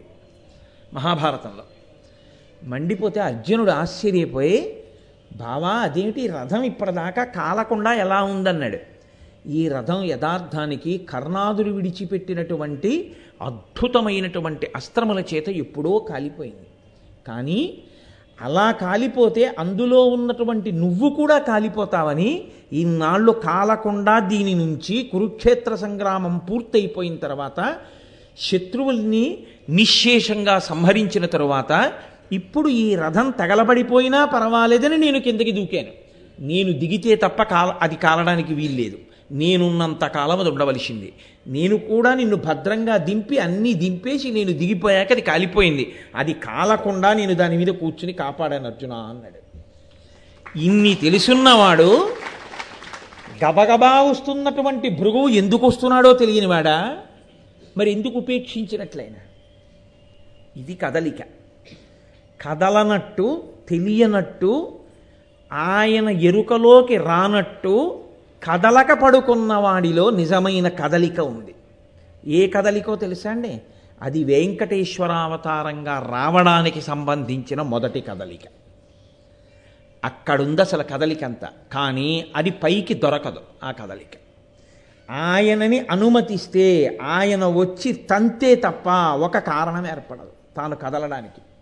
ఈ కారణం తర్వాత ఇంకా మిగిలిన కారణాలు రావాలి. ఈ కారణములలో మళ్ళీ కలియుగంలో ఉండేటటువంటి లక్షణం ఏమిటో తాను పైకి మాట్లాడకుండా కలియుగంలో ప్రజలు పాటించవలసిన ధర్మాలు ఏమిటో బోధ జరిగిపోతుండాలి ఇన్నిటిని ఏకకాలమునందు ఆయన ఆవిష్కరించారు. కాబట్టి ఇప్పుడు ఈయన గబగబా కాలిత్తి అక్కడికి వెళ్ళి ఆ పడుకున్నటువంటి శ్రీ మహావిష్ణువుని ఒక్క తన్ను తన్నారు వక్షస్థలం మీద. తన్నగానే ఆ గుండెల మీద అరికాలుతో తన్నినటువంటి ఆ తాపుకి తెలివచ్చిన వాళ్ళే లేచాడు. లేచి ఒకనొక నాడు సీతమ్మ తల్లి యొక్క వక్షస్థలం మీద కాకాసురుడు గాఢ వేసినంత మాత్రం చేత కోపాన్ని పొందిన రామచంద్రమూర్తి తాను పడుకున్నటువంటి ప్రదేశానికి పక్కనున్న దర్భాసనంలోంచి ఒక దర్భ తీసి బ్రహ్మాస్త్రాన్ని అభిమంత్రించి విడిచిపెట్టగలిగినటువంటి వాడు. వెంకటేశ్వరావతార ఆవిష్కరణ సమయమునందు ఎలా లేచాడో తెలుసా అండి? ఉద్ధాయ వినయాన్వితౌ అతి వినయంతో లేచాడు. ఇది అసంభవమైన విషయం. ఎందుకో తెలుసా అండి? మీరు నిజంగా నిద్రపోతున్నవాణ్ణి గుండెల మీద దండారనుకోండి వాడు ఉలిక్కి పడలేస్తాడు తప్ప మహావినయంతో లేవడం కుదరదు. కానీ మీకు అందులో ప్రయోగించిన భాషని బట్టి ఆ కదలిక వెనక ఉన్న రహస్యం మీరు అర్థం చేసుకోవాలి. ఉద్ధాయ వినయాన్ వితౌ. ఎందుకో తెలుసా అండి ఆ వినయం? తన్నిన భృగువు మీద అంత ఆదరణ ఏమిటి? కాదు. కలియుగంలో భగవన్ మార్గంలో నడవాలి అనుకున్న వాడికి ఉండేటటువంటి పరీక్షలు అన్నీ ఇన్ని కావు. సాధారణంగా భగవన్ మార్గంలో నడిచేవాడికి దొరికే మొదటి కితాబ్ ఏమిటో తెలుసా అండి? మీరు పిలవకపోయినా వచ్చి పక్కన చేరి పొగుడుతాడు. మూడు రోజులు అవదు. మీ వెనక్కి చేరి రాళ్ళేస్తాడు. నిన్ను సేవింపక నాపదల్పడవని నిత్యోత్సవం బబ్బని జనమాతృండనని సంసారమోహంబు పైగొనని జ్ఞానము గల్గని గ్రహగతులు కుందింపని మేలు వచ్చిన రాణి లోకుల్నంగని మెచ్చని ఎలుగని లోలోన నిందించని చీకాకున్బడని మహాత్ముడని జీలొగ్గని మూకీభావమునంతిట్టని త్రోయని మీ కారుణ్యము కలిగి ఉండినను. అంతే చాలునో శంకర. భగవన్ మార్గంలో నడవగలిగినటువంటి వాడికి కలియుగంలో గొప్ప ఓర్పు అవసరం. ఆ సహనం లేదనుకోండి ఆయన ఆ సహనాన్ని కోల్పోయాడు అనుకోండి ఆ ఓర్పు పోయిందనుకోండి అసలు కలియుగంలో ఈశ్వరుడి పాదాలు పట్టుకుందాం అనుకున్న వాడికి వచ్చేవన్నీ పరీక్షలే. అసలు కలియుగం అంటేనే ఓర్పు ఉండకపోతే ఎక్కడైనా పడిపోతాడు. అసలు ముందు పడగొట్టేది ఇది కోపం తెప్పించి పడగొట్టిస్తుంది. కాబట్టి కలియుగంలో ఉండేటటువంటి స్థితిని ఎలా ఎదుర్కొనాలో ఆయన మనకి చూపిస్తున్నాడు. సహనం సహనం సహనం ఓర్మితో ఉండడమే. నువ్వు తిరగబడి కలియబడి సాధించేది కలియుగంలో కాదు. ఇతర యుగాల్లో అయితే ధనుర్బాణాలు పట్టుకోవచ్చు చంపేసేయచ్చు. కలియుగంలో వచ్చిన ప్రమాదం ఏమిటో తెలుసా అండి? ఉపాధి చేత మనుష్యులు రాక్షసులు తెలియరు. అది కలియుగాని కలియుగానికి ప్రథమ లక్షణం. మిగిలిన యుగాల్లో ఉపాధి చేత తెలుస్తారు. ఈయన మనుష్యుడు ఈయన రాక్షసుడు తెలుస్తారు. కలియుగంలో మనుష్య శరీరమునందు రాక్షసుడు ఉంటాడు. రాక్షసులు వేరే ఉండరు. వాడు ఈ శరీరంలోనే కూర్చుని పైకి మనుష్యుడిలా కనపడుతుంటాడు వాడు చేసేవన్నీ రాక్షస కృత్యములే చేస్తుంటాడు. కాబట్టి ఎంతమందిని మీరు తెగటారుస్తారు ఎలా తెగటారుస్తారు కుదరదు. కాబట్టి ఈ యుగంలో మనుష్యుల్ని కలిపురుషుడు ఎంత తొందరగా పాపంలో ముంచుతాడో పరమేశ్వరుడు అంత దయాళువై ఆ పాపంలోంచి ఉద్ధరించి పాపం నుంచి వాడంతట వాడు బయటికొచ్చే శక్తిని కృప చెయ్యగలిగిన వాడై వచ్చి నించోవాలి తప్ప అసలు ఆయన నేను పాపులను చెనకుతానన్న మాట కలియుగంలో అంటే అసలు బతకడానికి ఒక్కడో ఉండడు. ఎక్కడో కోట్ల మందిలో ఒక్కడు ఉండాలంతే. కాబట్టి ఎంత ఓర్పుతో రావలసిన అవతారం ఆ అవతారం. ఎవ్వడూ ఆయన చెప్పిన మాట విని చేసేవాడు ఉండడు. ఎవణ్ణి చూసినా ఆయన చెప్పిన ధర్మాన్ని అతిక్రమించేవాడే కనపడతాడు. ఆయన చెప్పిన శాసనమైన వేదాన్ని తిరస్కరించేవాడే కనపడతాడు. వేదము ఎలా చెప్పిందో అలా బ్రతకని వాడే కనపడతాడు. అప్పుడు ఆయన చక్రం పట్టుకుంటే అప్పుడు ఆయన శంఖం పట్టుకుంటే ధనస్సు పట్టుకుంటే అప్పుడు అసలు లోకంలో ఇక మిగలడానికి ఉండరు. మిగిలిన యుగాల్లో అయితే మిగలడానికి కొంతమంది ఉన్నారు చావడానికే కొంతమంది ఉన్నారు. ఈ యుగంలో అసలు మిగలడానికి ఉండేవాళ్ళు ఒకరో ఇద్దరు మిగులుతారు కాబట్టి ఇప్పుడు ఆయన ఏం చేయాలంటే పరమ ఓర్పుతో నిలబడాలి. నిలబడితే తప్ప ఇంతమందిని ఉద్ధరించడం కుదరదు. కాబట్టి అసలు ఆ కదలికలో మొదట ఆ ఓర్పుని ఆయన సూచించాడు. కాదు ఆయనకి ఓర్పు కాదు. కలియుగంలో వృద్ధిలోకి రావాలనుకున్న ఎవ్వడైనా ఈశ్వరుడి పాదాలు పట్టుకుని భక్తితో ఉందాం అనుకున్నాడు వాడు చాలా ఓర్పుని కలిగి ఉన్నవాడై ఉండాలి. ఆ ఓర్పు లేదనుకోండి వాడు పడిపోతాడు ఎక్కడో. ఎందుకునో తెలుసా అండి? ఎక్కడ మీకు సన్మానం ఉంటుందో అక్కడే తిరస్కారం ఉంటుంది అని గుర్తుంచుకోవాలి. ఎక్కడ సమ్మానం ఉంటుందో అక్కడే మీ అహంకారం పెరగడానికి విత్తనం ఉంది అని గుర్తుపెట్టుకోవాలి. అందుకే లోకంలో చాలా వృద్ధిలోకి వస్తున్నటువంటి పండితుడు నిస్వార్థమైనటువంటి బ్రాహ్మణుడు ఉంటే వాడిని కలియుగంలో ఎలా పాడు చేయొచ్చు అని అడిగారు. వాడికి ఒక రెండు మూడు సన్మానాలు చేయండి అన్నారు. చేస్తే వాడు పాడైపోతాడు. ఎందుకో తెలుసా అండి? వాడికి మీరు సన్మాన పత్రం ఇచ్చేశారనుకోండి చాలు. వాడు దాన్ని ఇంట్లో ఎదురుగుండా పెట్టుకుని రోజు పైనుంచి కిందకి కింద నుంచి పైకి చదువుకుని నేను నిజంగా అంతటి వాడిని అనుకుంటాడు. అదొక్కటి చాలు వాడు పాడైపోవడానికి. పోతుందంతే నా అంతటి వాడిని నేను ఇంకా ఈశ్వరుడు ఎందుకంటాడు? కాబట్టి కలియుగంలో దేనికైనా సహనమే. మీరు చూడండి నేను ఎందుకు వేదిక మీద కూర్చుని వివరంగా చెప్పాలి? మీరు ఎక్కడికి వెళ్ళండి? మీ సహనానికి పరీక్ష ఉంటుంది. ఎక్కడ ఎవరి దగ్గరికి వెళ్ళండి? మాట దగ్గర నుంచి చేష్ట వరకు. అసలు క్రమశిక్షణతో సాత్వికమైనటువంటి తీరుతో ఉండేటటువంటి వ్యక్తులు మీకు కనపడరు. ఒక్కసారి తీసుకెళ్ళి ఒకడినో కుర్చీలో కూర్చోబెట్టారో అంతే. ఎంత మార్పు వచ్చేస్తుందో ఎంత అధికార లాలసో. గజ్జల మల్లారెడ్డి గారి భాషలో చెప్పారంటే అధికార కామిని గాఢ పరిష్వంగము చేత ఆమె అధరామృతమును తాగి మత్తెక్కి తైతక్కలాడే అధికార బధిరాధములు అన్నాడు ఆయన తోట అలా అటువంటి స్థితిని పొందేస్తాడంతే అధికారంలోకి వెళ్ళగానే. యుక్తాయుక్త విచక్షణ ఉండదు. ఎవడి ఇష్టం వచ్చినట్లు వాడు మాట్లాడుతుంటాడు.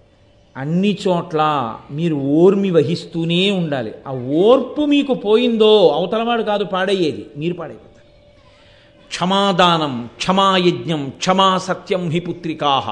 క్షమా యశ క్షమా సత్యం క్షమయావిష్ఠితం జగత్ అంటారు. వాల్మీకి మహర్షి రామాయణంలో ఓర్పుయే సత్యము ఓర్పుయే ధర్మము ఓర్పుయే యజ్ఞము. అసలు నిజమునకు ఈ జగత్తంతా దేని ఎందుంది అంటే ఓర్పు ఎందే ఉంది. ఓర్పు పట్టలేక ఉద్ధతితో ప్రవర్తిస్తే అయిపోయిందంతే. ఏముందండి? ఇవాళ ప్రపంచం అంతా కూడా the entire world can be destroyed just through the press of a button అంతే. కాదా? ఎక్కడో కూర్చుని ఇలా ఒక బటన్ నొక్కితే ప్రపంచం అంతా వచ్చి బాంబులు పడిపోగలిగినటువంటి వ్యవస్థ ఇవాళ ఏర్పడిపోయింది. ఎక్కడ ఎవరు సహనాన్ని కోల్పోయినా ఏ ప్రపంచ పటంలో దేశాలుండవు జీవ జీవజాలం ఉండదు. కానీ ఇంకా నిలబడగలుగుతోంది అంటే ఎక్కడో ఇంకా సహనం అన్న మాట ఒకటి ఉంది. అది లేకపోతే అర్థమేముంది? మీరు కలియుగంలో గమనించండి తల్లి దెబ్బలాడిందని ఆత్మహత్య పిల్ల. మేస్టారు కొట్టారని ఆత్మహత్య పిల్లాడు. భర్త దెబ్బలాడారని భార్య ఆత్మహత్య. అప్పులు చేసేసి తీర్చలేకపోతున్నామని కుటుంబం ఆత్మహత్య. లేకపోతే తనకి ఇంకా పెళ్ళవలేదని ఆడపిల్ల ఆత్మహత్య. ఉద్యోగం రాలేదని మగపిల్లవాడు ఆత్మహత్య. ఈ ఆత్మహత్యలన్నిటికీ కారణం ఎక్కడ అంటే సహనము అన్న మాటని కోల్పోవడమే. వాల్మీకి మహర్షి రామాయణంలో ఒక తీర్పు చెప్తారు. కళ్యాణీ పతగాదేయం లౌకికీ ప్రతిభాతిమా ఏతి జీవంతి మానందో నరం వర్ష శతాదపి. మనుష్యునికి నూరు సంవత్సరాల వయస్సు. తొంభై తొమ్మిది సంవత్సరముల మూడు వందల అరవై నాలుగు రోజుల ఇరవై మూడు గంటల యాభై తొమ్మిది సెకండ్లు కష్టములతోటే బతికినా చిట్ట చివర నూరో ఏడు పూర్తయ్యే ఒక సెకండ్లో నువ్వు శుభవార్త వింటావు. నువ్వు అలా ఓర్పుతో ఉండగలిగితే. కాబట్టి ఓర్పు అంత ప్రధానం. కలియుగంలో ఏ లక్షణాన్ని మనుష్యులు కలిగి ఉండాలో ఏ రంగంలో వృద్ధిలోకి రావాలనుకున్న వాడైనా ఆ సహనం ఉండాలి. ఆ సహనము మీరు విడిచిపెట్టేశారనుకోండి అంతే. మీరు చూడండి నేను మీతో యథార్థం మనవి చేస్తున్నాను. వెంకటేశ్వరావతారం అంటే ఏదో తిరుపతి వెళ్ళిపోవడమును ఆ హుండీలో డబ్బులు వేసేయడం వచ్చేయడం అనుకున్న వాడికి అంతవరకే పనికి వస్తుంది అది. కాదు వెంకటేశ్వరావతార కదలికలో మీకు ఒక బోధ ఉంది అని మీరు అనుకుంటే మీ జీవితం పండడానికి వెంకటరమణుడు కారకుడు అవుతాడు మీరు ఈ- ఈ పొద్దున్నే లేచి ఇలా పేపర్ చదవండి మీకు ఎంత ఉద్రేకం కలుగుతుందో. మీ సహనాన్ని కోల్పోయేటట్టే ఉంటాయి లోకంలో జరిగే సంఘటనలన్నీ. ఎందుకని? అది కలియుగం యొక్క లక్షణం. ఎక్కడ కోపం ఆవహిస్తుందో అక్కడ ఆలోచన నశించిపోతుంది. క్రుద్ధ పాపం న కుర్యాత్క క్రుద్ధో హన్యాత్ గురుదపి. క్రుద్ధ పరుషయా వాచ నరం సాధు నధిక్షిపేత్ ఆ క్రోధం వచ్చిన వాడు గురువుని కూడా చంపేస్తాడు. ఎందుకంటే ఇంకా యుక్తాయుక్త విచక్షణ అన్న హద్దు నశించిపోతుంది ఆ కోపంలో. ఆ కోపంలో ఏం మాట్లాడుతున్నాడో ఏం మాట్లాడకూడదో ఏమీ తెలియదు యథోరగస్తజం జీర్ణాం సవై పురుషముచ్యతే. ఆ హద్దు దాటకుండా కోపాన్ని అవసరమైతే తెచ్చుకుని ఓ ఇంతకన్నా నేను కోపధారిని కాకూడదని తన ఒంటిలో పుట్టినటువంటి కుబుసాన్ని తానే విడిచిపెట్టేసిన పాములా తన కోపాన్ని తాను ఒక హద్దు దాటిన తర్వాత ఉంచుకోకుండా విడిచిపెట్టగలిగిన వాడెవడో వాడు ధన్యాస్తే పురుష శ్రేష్ఠా యోబుద్ధ్యా కోపముద్ధితం నిరుంధంతి మహాత్మానో దీప్తమగ్నిమివాంభస. అగ్నిహోత్రము పెరగకుండా ఆర్పినవాడు ఎటువంటి వాడో కోపము ప్రజ్వరిల్లకుండా నియంత్రించుకున్నవాడు ధన్యుడు. ఆ ధన్యుణ్ణి పాపం అంటదు. నిన్నటి రోజున మీకు చెప్పాను పాపం అన్న మాటకు అర్థమేమి? ధన్యుని చెనకలేనిదేదో దానికి పాపమని పేరు. ధన్యుడనగా ఎవరు? ఎవడో ప్రతి దానికి హద్దు పెట్టుకుంటాడో చెలియలి కట్ట పెట్టుకుంటాడో ఆ చెలియలి కట్టని తనంత తానెవడు దాటడో వాడు ధన్యుడు. సముద్రం భూమి మీదకొచ్చి పడిపోయేటటువంటి శక్తి లేక ఉండిపోతుందా అలాగా? ఈ ఒడ్డు నేను దాటి రాను అని ఏదో ఒక గోనె బస్తాలో పెట్టి మూట కట్టేస్తే కాళ్ళు చేతులు గింజుకుంటున్నవాడిలా పొంగి పొరలచు వచ్చి పృథివీ పృథివీపై పడకుండా కడలి రాయుడి కాళ్ళు కట్టాడయా ఉన్నాడయా దేవుడు ఉన్నాడయా? ఆ సముద్రుడు ఆ చెలియలి కట్టను అడ్డు పెట్టుకుని అక్కడ వరకే వచ్చి వెనక్కి ఎందుకు ఎడుతున్నాడు? అంటే ఆయన పెట్టుకున్నాడు ఒక నియతి నేను దాటి రాను. ఆయన వచ్చేస్తాను అని అన్నాడు అనుకోండి మీరు ఆపగలరా నేను ఆపగలనా? ఆపలేము అందుకే ఈ ఓర్పు ఎక్కడ ఉంటుందో అక్కడ పొంగు కొంగు ఉండదు. పొంగు కొంగు లేకపోవడం ఓర్పుకి మారు పేరు. పొంగు కొంగు ఉంటే ఓర్పు పోతుంది. ఎందుకో తెలుసా అండి? ఏంటండి ఇంత గౌరవం పొంది నేను? ఇలా కూర్చోవడమా అన్నాను అనుకోండి పోతుందంతే. ఏంటండి నిన్న సాయంకాలం ఉపన్యాసం చెప్పినప్పుడు అంత వేదిక మీద కూర్చుంటాను? అన్ని పూలదండలు వేస్తారు అన్ని నమస్కారాలు పెడతారు. నేను ఆఫీస్కి వెళ్ళి ఇంకోటికి నమస్కారం పెట్టడమా? నీ పెట్టడం ఏంటండి? అన్నాను అనుకోండి పోయిందంతే నా ధర్మం. ఇక్కడ నేను నమస్కారమును పొందడానికి యోగ్యుణ్ణి. రేపు నేను ఆఫీస్కి వెడితే నా పై అధికారి ఎందు నేను విష్ణు స్వరూపాన్ని చూడాలి. నాకు ఆయన విష్ణువు ఆ విష్ణు స్వరూపాన్ని చూసి నేను ముందు నమస్కారం చేయాలి. అప్పుడు నాకు ఈ ఇక్కడ పొందిన సత్కారం అక్కడ నమస్కారానికి అడ్డొచ్చింది అనుకోండి. అప్పుడు పోయేదేది? నేను కృతకమైనటువంటి హద్దులు పెట్టుకొని నా ధర్మాన్ని నేను పోగొట్టుకుంటున్నాను. ఎక్కడి ధర్మం అక్కడే? అది తెలియాలి. అందుకే సముద్రం చూడండి. వానాకాలంలో నదులన్నీ చేరుతాయి. పొంగదు. వేసవి కాలంలో నీరంతా సూర్యుడు లాగుతాడు. కుంగదు. ఎప్పుడూ ఒక్కలా ఉంటుంది. పొంగు కుంగు లేని సముద్రం చెలియలి కట్ట దాటదు ఓర్పుతూ ఉంటుంది. సహనం. ఈ సహనం కలియుగంలో చాలా అవసరం. ఎక్కడ వరకు?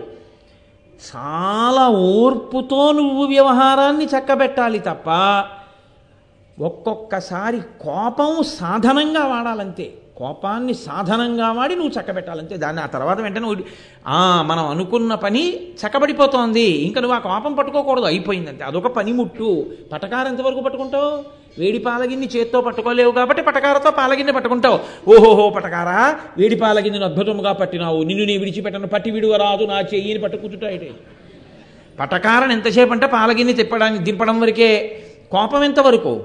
ఒక ముఖ్య ప్రయోజనాన్ని సాధించడానికి అది ఉపకరణం. అయిపోయింది అది సాధింపబడింది. ఆ దారిలోకి వచ్చేసారు నువ్వు వదిలేయాలంతే వెంటనే.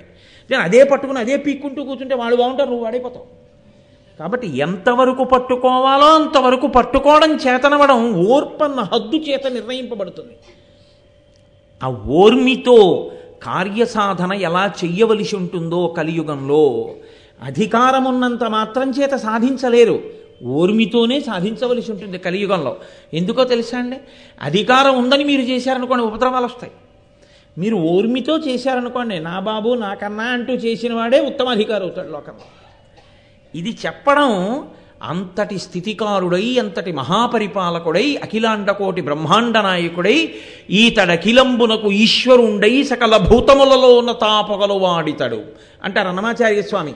అటువంటి వాడు ఒక్క శాసనం చేసి భృగువుని శిల కింద మార్చలేక కలియుగంలో ఏది ఉండాలో లోకానికి నేర్పడానికి లేస్తూనే ఉద్ధాయ వినయాన్వితౌ వినయంతో నిద్రలేచాడు ఆయన. ఆయన నిద్రపోతే కదూ నిద్ర లేవడానికి ఆయన తంతాడని తెలుసు తన్నించుకున్నాడు. ఎందుకు తన్నించుకున్నాడు? అలాగే ఉంటుంది కలియుగం అంటే.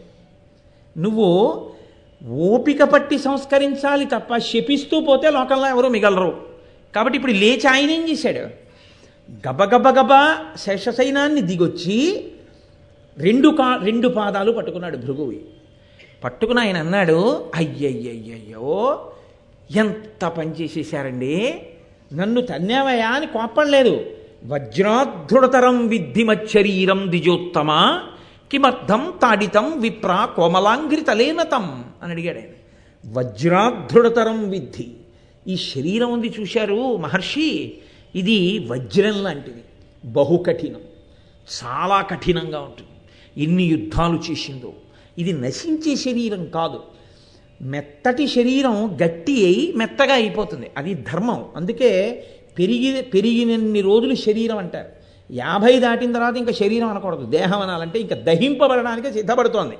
అందుకని మొదటి గుర్తు ఏమిటంటే అబ్బాయి ఇంకా ఇది వెళ్ళిపోవడానికి పెట్టే సర్దేస్తోంది అని గుర్తు ఏమిటంటే నల్లగా ఉన్నది తెల్లబడ్డం మొదలవుతుంది. జుట్టు తెల్లబడుతోంది అంటే అన్ని తెలుపులోంచి వచ్చాయి. అన్ని తెలుపులో కలిసిపోతాయి. ఎందులోంచి వచ్చి ఓపికతో నిలబడ్డావో అవి ఉపసంహార ప్రక్రియ ప్రారంభమైంది. కొత్త కొత్త ఆభరణాలు వస్తాయి. ఇప్పటి వరకు ఇది లేకుండా చూసిన వాడికి ఇది లేకుండా ఇప్పుడు కనపడదు. ఇలాంటివన్నీ వస్తున్నాయి అంటే గుర్తు ఏమిటంటే ఉపసంహార ప్రక్రియ ప్రారంభమైంది. ఇందులోంచి వచ్చావో అందులోకి వెళ్ళవలసినటువంటి ప్రస్థానం మొదలైపోయింది. ఒకనొక నాడు అది పూర్తిగా నిర్ణయింపబడిన నాడు ఇది కూడా కదలడం మానేస్తుంది. దీన్ని వాళ్ళే పట్టుకెళ్ళి కట్టెలలో పెట్టేస్తారు. దహింపబడుతుంది. దహింపబడే స్వరూపాన్ని పొందేస్తోంది కాబట్టి దేహం అంటారు పెరుగుతుంటే శరీరం అంటారు యాభై తర్వాత ఇంకా దహనమునకు దగ్గర పడుతూ ఉంటుంది. అందులో మళ్ళీ మెత్తబడిపోతుంది. పుట్టినప్పుడు కాలు ముట్టుకున్నా చేయి ముట్టుకున్నా బుగ్గ ముట్టుకున్నా గుండెలు ముట్టుకున్నా పొట్ట ముట్టుకున్నా మెత్తగా ఉంటుంది. దూదిలా ఎలా ఉందో మా అబ్బాయి బొజ్జని ఇలా ముట్టుకుంటే మెత్తగా ఉంటుంది. వాడి పొట్టలో తండ్రి నోరు పెట్టి ఏదో ఊతూ ఉంటాడు. ఊతుంటే ఉంటే చప్పుడు వస్తుంది. వాడి కిలకిల కిలకిల నవ్వుతూ ఉంటాడు. ఏది పెద్ద అయ్యాక పెట్టండి? వజ్రంలా ఉంటుంది వాడి కడుపు. కాబట్టి శ్రీ మహావిష్ణువు అన్నారు వజ్రాధృడతరం విద్ధి. ఈ శరీరం వజ్రంలా చాలా గట్టిగా ఉంటుంది. ఇన్ని యుద్ధాలు చేసిందో. దీన్ని తన్నడం దీన్ని తంతే ఏమవుతుంది? మీ కాలు నొప్పెట్లా ఎంత ఆశ్చర్యం అండి. ఎంత ఓర్పు అండి. ఆయన చేత కాక ఇదంతా కాదు. ఎందుకో తెలుసా? కలియుగంలో అసలు ఎలా ఉండాలో నేర్పుతున్నాడు ఆయన. ఇది నోటితో చెప్పక్కర్లేదు. ఆయన అవతారంగా రావడానికి కదిలిన మొదటి కదలికలో చూపించినటువంటి పాఠం ఏదుందో సందేశం ఏదుందో అది లోకము పట్టుకుని అన్వయం చేసుకోవాలి. అందుకే మీకు అసలు వెంకటాచలం వెళ్ళేటటువంటి వాళ్ళకు వచ్చే మొదటి పరీక్ష ఎక్కడంటే కోపం వచ్చేవే ఉంటాయి అన్నీ. అన్నిటికీ క్యూలే. పెద్ద పెద్ద క్యూలు. ఇంకక్కడి నుంచి దొంగదారుల కోసం వెతుకులాట. తెలిసినవాడు ఎవడైనా ఉన్నాడా? విఐపి లెటర్లు దొరుకుతాయా? రికమెండేషన్తో వెళ్ళిపోవచ్చా? ఈశ్వరుడి దర్శనానికి రికమెండేషన్ ఏమిట్రా? ఏదో డాక్టర్ గారి దగ్గరికి వెళ్ళి రికమెండేషన్ చేయించుకుని ముందు లోపలికి వెళ్ళిపోయినట్టు. అక్కడ కూడా మహాన్యాయం. నీలాగే జ్వరం ఉన్న వాళ్ళు చాలామంది ఉంటే నువ్వు రికమెండేషన్ చేయించుకుని లోపలికి వెళ్ళలేదు. నీకు డాక్టర్ గారు తెలిసి పిలిస్తే వేరే విషయం. అది వేరు. అది ఆయనకి నీ పట్ల ఉన్న గౌరవం. నువ్వు ఎవరితో తీసుకొచ్చి రికమెండేషన్ చేయించిన డాక్టర్ గారి దగ్గరికి వెళ్ళడం ఏంటి? డాక్టర్ గారి దగ్గరికి వెళ్ళడమే అంత అన్యాయం అయితే ఈశ్వరుడి దగ్గరికి రికమెండేషన్ చేయించుని వెళ్ళడం ఎంత అన్యాయం అండి? అంటే ప్రతిదానికి కోపం వచ్చేవే ఉంటాయి. ఏదో కోపం వచ్చే సందర్భాలు ఉంటాయి. ఎందుకుంటాయో తెలుసా అండి?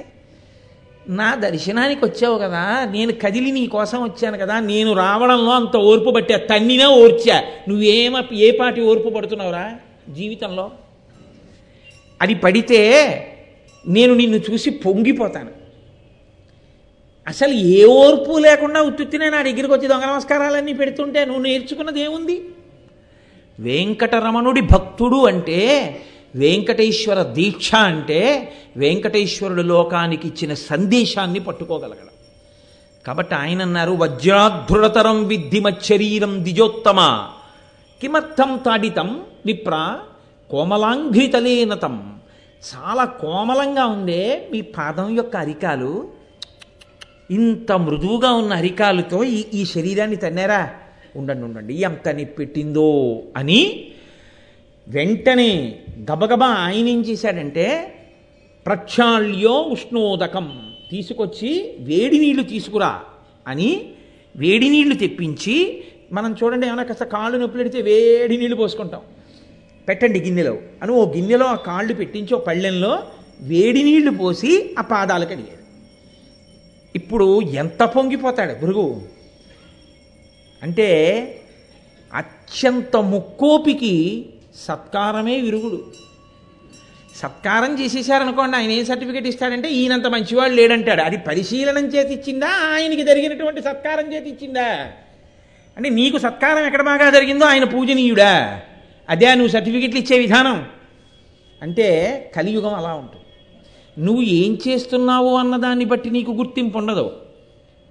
నీవు అవతల వాళ్ళ దగ్గర ఎంత ప్రాపకం సంపాదించగలవు ఎంత బాగా పొగడగలవు అన్నదాన్ని బట్టి నీకు గుర్తింపు ఉంటుంది. కానీ ఆ గుర్తింపు ఈ శరీరమునకు సంబంధించింది. దీన్ని తృప్తిపరుచుకోవడానికి సంబంధించింది. ఈశ్వరుడి దగ్గర గుర్తింపు కావాలనుకున్నవాడు ఇటువంటి హేయమైనటువంటి మార్గములను అనుసరించక్కర్లేదు. ఆయనకి తెలుసు ఎవడు యోగ్యుడో ఆయనకి తెలుసు ఆయన అనుగ్రహించగలడం. కాబట్టి ఇప్పుడు ఆ వేడి నీళ్ళతో కడిగి ఆయన ఊరుకోలేదు. లక్ష్మీదేవిని దగ్గరికి పిలిచి అన్నాడు స్వగృహం సకుటుంబంచ సర్వలోకం విడంబయం అన్నారు. లక్ష్మీదేవి యొక్క తల మీద నీళ్ళు చల్లాడు ఎందుకు చల్లుతున్నానో తెలుసా లక్ష్మి? ఈ నీళ్ళు ఏమిటనుకుంటున్నావు? ఏ సామాన్యం అనుకుంటున్నావా ఇవి? ఇవి దధార శిరసాతోయం ఆ నీళ్ళు తీసి తన తల మీద చల్లుకున్నాడు. పైగా అన్నాడు విప్రపాదోద్గతం శివం. మహానుభావుడు భృగు అంటే సబ్రాహ్మణుడు ఆయన పాదములు కడిగిన నీళ్ళు వీటిని తల మీద చల్లుకోవాలి లక్ష్మి అని తల మీద చల్లుకుని లక్ష్మీదేవి తల మీద చల్లి కొడుకుని పిలిచి మన్మధుణ్ణి ఆయన తల మీద చల్లి తన చుట్టూ ఉన్నటువంటి పరి ఆ పరివారం అందరి తల మీద చల్లి ఆ గిన్నె పట్టుకుని ఏదో ఇంట్లో పుణ్యాహమాచరం చేయించుకుంటే జల్లుకున్నట్టు ఓ ఆవిడి మండోటేసుకుని స్వగృహం స్వ స్వగృహం వైకుంఠం అంతా ఆయనే చల్లుకున్నాడు. ఆ నీళ్ళు. ఎంత పొంగిపోతారండి భృగు? సకుటుంబంచ? తన తన ఇంట్లో అంటే వైకుంఠంలో తన పక్కన ఉన్న వాళ్ళందరి తలల మీద చల్లాడు ఎందుకుట? సర్వలోకం విడంబయం. లోకములనన్నిటినీ కూడా ఒక మార్గమును చూపించడానికి భృగువుకి బుద్ధి చెప్పడానికి. తప్ప నిజంగా భృగువు చాలా గొప్ప పని చేసేశాడని కాదు. భృగువుకి బుద్ధి చెప్పడానికి తాను సహనంతో ఉండడం వినా కలియుగంలో మార్గం లేదు. కాబట్టి ఇప్పుడు ఇవన్నీ చేసి ఆ పాదాలు తుడిచేసి చక్కగా ఇలా పడుకోండని ఆ కాళ్ళు ఒత్తినట్టుగా ఒత్తుతూ ఇంత అహంకారానికి కారణం భృగువుకి అరికాల్లో కన్నుంది. కాళ్ళొత్తుతున్నట్టుగా ఒత్తుతూ అరికాలులో ఉన్న కాలు తన బొట్టన వేలితో చిదిమేశాడు. అప్పుడు భృగువికి బుద్ధొచ్చింది సరే అది వేరు మాట. ఈయన అప్పుడు గబగబా కిందకెళ్ళి శ్రీ మహావిష్ణువుని అందరూ ఆరాధించవలసినదే అని ఒక తీర్పు చెప్పారు. ఆ యజ్ఞం అక్కడ పూర్తయిపోయింది. ప్రధాన ప్రయోజనం ఏమిటి? స్వామి కదిలి రావాలి వెంకటేశ్వరుడిగా. స్వామి కదిలి రావడము అన్న మాట ఎందు మీరు ఒకటి గుర్తుపెట్టుకోవాలి ఆయన మీకు అనుగ్రహించడము అంటే ఆయన గుండెలలో దయ కదలాలి ముందు. దయ అన్న భావన కదిలిందనుకోండి మీకు ఉపకారము అన్న క్రియ తర్వాత క- కనపడుతుంది. ఇప్పుడు నాకు ఏదో ఒక ఉపకారం కావాలి. నేను మా అధికారి దగ్గరికి వెళ్ళి అయ్యా నాకు ఈ ఉపకారం చేసి పెట్టండి అని అడిగాను. ఇప్పుడు ఆయనకి నేను చెప్పిన పరిస్థితులను విని ఆ ఇతనికి ఉపకారం చెయ్యవలసిందే అని నా ఎందు దయ ముందు కలిగిందనుకోండి నేను కోరుకున్న ఉపకార రూపంలో ఆయన సంతకం పెట్టో ఆర్డర్ ఇస్తారు. కదండి? ముందు దయ గుండెల్లో కదలాలి. దయ గుండెలలో కదిలితే వెనక ఉపకారం అన్నది కనబడుతుంది. వెంకటేశ్వరుడు కదలాలంటే ముందు ఆయన దయ కదలాలి. ఆయన దయ కదిలితే తప్ప ఆయన కారుణ్యము కదిలితే తప్ప ఆయన కదలడం ఉండదు. ఎప్పుడు భావన ఎందు ముందు కారుణ్యము కదులుతుంది. దయ కదిలితే ఉపకారం అన్నది మీకు ఒక రూపంగా పైకి కనపడుతుంది. ఎవరినో చూశారు ఆయన మంచి కళ్ళ డాక్టర్ గారు తన కారు కిందే పడిపోబోయింది ఎవరో ఒక అమ్మాయి. గబగబా దిగొచ్చి ఏమమ్మా అలా వచ్చామన్నారు సార్ నాకు కళ్ళు లేవు సార్ అంది ఆవిడ. అంతే. ఆయనే కళ్ళ డాక్టర్ గారు ఆయనకి దయ కలిగింది. ఇన్ని ఆపరేషన్లు చేశాను. పాపం ఇంత చక్కగా ఉంది ఈ పిల్ల. ఈ పిల్లకి కళ్ళుంటే ఎంత బాగుండేదో అనిపించింది. కూర్చో కారులో. తీసుకుపోయిన ఆపరేషన్ చేసేసాడు. కళ్ళు వచ్చేసి కళ్ళొచ్చేయడం ఆయన దయకి ఫలం. అసలు ముందు ఆయన దయ కదలాలి. కదండి? గుండెల్లో ఆయన దయ కదలాలి. గుండెలలో ఉన్న దయ కదలడం అమ్మవారు కదలాలి. ఆవిడే కదా దయాస్వరూపిణి. ఆవిడ ముందు కదిలితే తప్ప లోకానికి ఒక పాఠము రాదు. వెంకటేశ్వర అవతారము. కాబట్టి ఆవిడ ఒక చిత్రమైన ప్రతిపాదన చేసింది. భృగువు వెళ్ళిపోగానే ఆవిడింది స్వామి నేను నిన్ను ఎప్పుడు ఆలింగనం చేసుకుంటూ ఉంటాను. నేను ఆలింగనం చేసుకునేటటువంటి స్థలం నీ వక్షస్థలం. నీ వక్షస్థలం నా వక్షస్థలంతో రాపాడబడితే దాన్ని ఆలింగన సుఖము అంటారు. పుత్రగాత్ర పరిష్వంగము కన్నా సుఖము ప్రపంచమునందు లేదు అని. కొడుకుని కౌగిలించుకోవడం అంటే కొడుకు యొక్క గుండె కొడుకు యొక్క వక్షస్థలం తండ్రి యొక్క వక్షస్థలానికి పూర్తిగా తగిలేటట్టుగా ఒకరినొకరు కౌగిలించుకోవడం. అలా కౌగిలించుకుంటే ఒక గొప్ప సంతోషం ఉత్పన్నమవుతుంది. ఒక కొడుకుని తండ్రి కౌగిలించుకున్నట్టు నేను నిన్ను ఆలింగనం చేసుకుంటూ ఉంటాను భర్తవి కనుక. నేను నిన్ను ఆలింగనం చేసుకోవడము అనేటటువంటి నా తృప్తి స్థానము నీ గుండె. నా తృప్తి స్థానమును నీతో సమానుడు కానివాడు నీకు కొడుకు సదృశుడు ఒక ఋషి ఒక మనుష్యుడు తన్నాడు. ఇది అపచారం. తండ్రిని కొడుకు తన్నకూడదు. తన్నాడు. నువ్వు సహించావు. పైగా కాళ్ళు కడిగావు. ఏ నా ఆలింగన స్థానము అవమానింపబడిందో దాన్ని నేను హర్షించలేను. కాబట్టి కరవీరపురం గచ్చామి గరుడధ్వజ నేను కరవీరపురం వెళ్ళిపోతున్నాను. వెళ్ళిపోయి అక్కడ ఉంటాను. నేను వైకుంఠంలో ఉండదలుచుకోలేదు కొంతకాలం. నాకు రోషం వచ్చింది కోపం వచ్చింది. నేను వెళ్ళిపోతున్నానంది ఆవిడ. అయితే మీరిక్కడ తడితోసి జగన్నాథ మద ఆలింగన స్థల మద ఆలింగ స్థల నేను ఏ ప్రాంతాన్ని కౌగలించుకున్నప్పుడు నా గుండెల చేత రాపాడిస్తానో ఆ స్థానాన్ని తన్నాడైన. లేదు నా నివాస స్థానాన్ని తన్నాడైన. నువ్వు నాకు ఇచ్చిన స్థానం గుండె. అక్కడ తన్నాడు. కాదు నీ గుండె నా ఐదోతనానికి గుర్తు. దాన్ని తన్నాడైన. నాకు బాధ కలిగింది. నువ్వు క్షమించావు. నేను క్షమించలేను. నువ్వు క్షమించిన వాడిని నేను శపించలేకపోతున్నాను. కాబట్టి నేను వెళ్ళిపోతున్నాను వైకుంఠం నుంచి. అని ఎక్కడికి వెళ్ళిపోతుందో చెప్పింది ఆవిడ. చెప్పకుండా వెళ్ళిపోలేదు. ఆవిడ గచ్చామి గరుడద్వయ నేను వెళుతున్నాను ఎక్కడికో తెలుసా? కరవీరపురం వెళ్ళిపోతున్నాను కొల్హాపురం వెళ్ళిపోతున్నానని తల్లి వెళ్ళిపోయింది లక్ష్మీదేవి.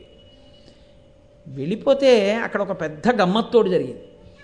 ఆవిడ వెళ్ళిపోయినటువంటి ఉత్తర క్షణంలో యథాగత మహాలక్ష్మి తథా నారాయణో హరి ఆవిడ వైకుంఠం నుంచి వెళ్ళిపోగానే శ్రీ మహావిష్ణువుకి ఒక్క క్షణం కూడా అక్కడ ఉండబుద్ధి లేదు ఆయన వెళ్ళిపోయాడు.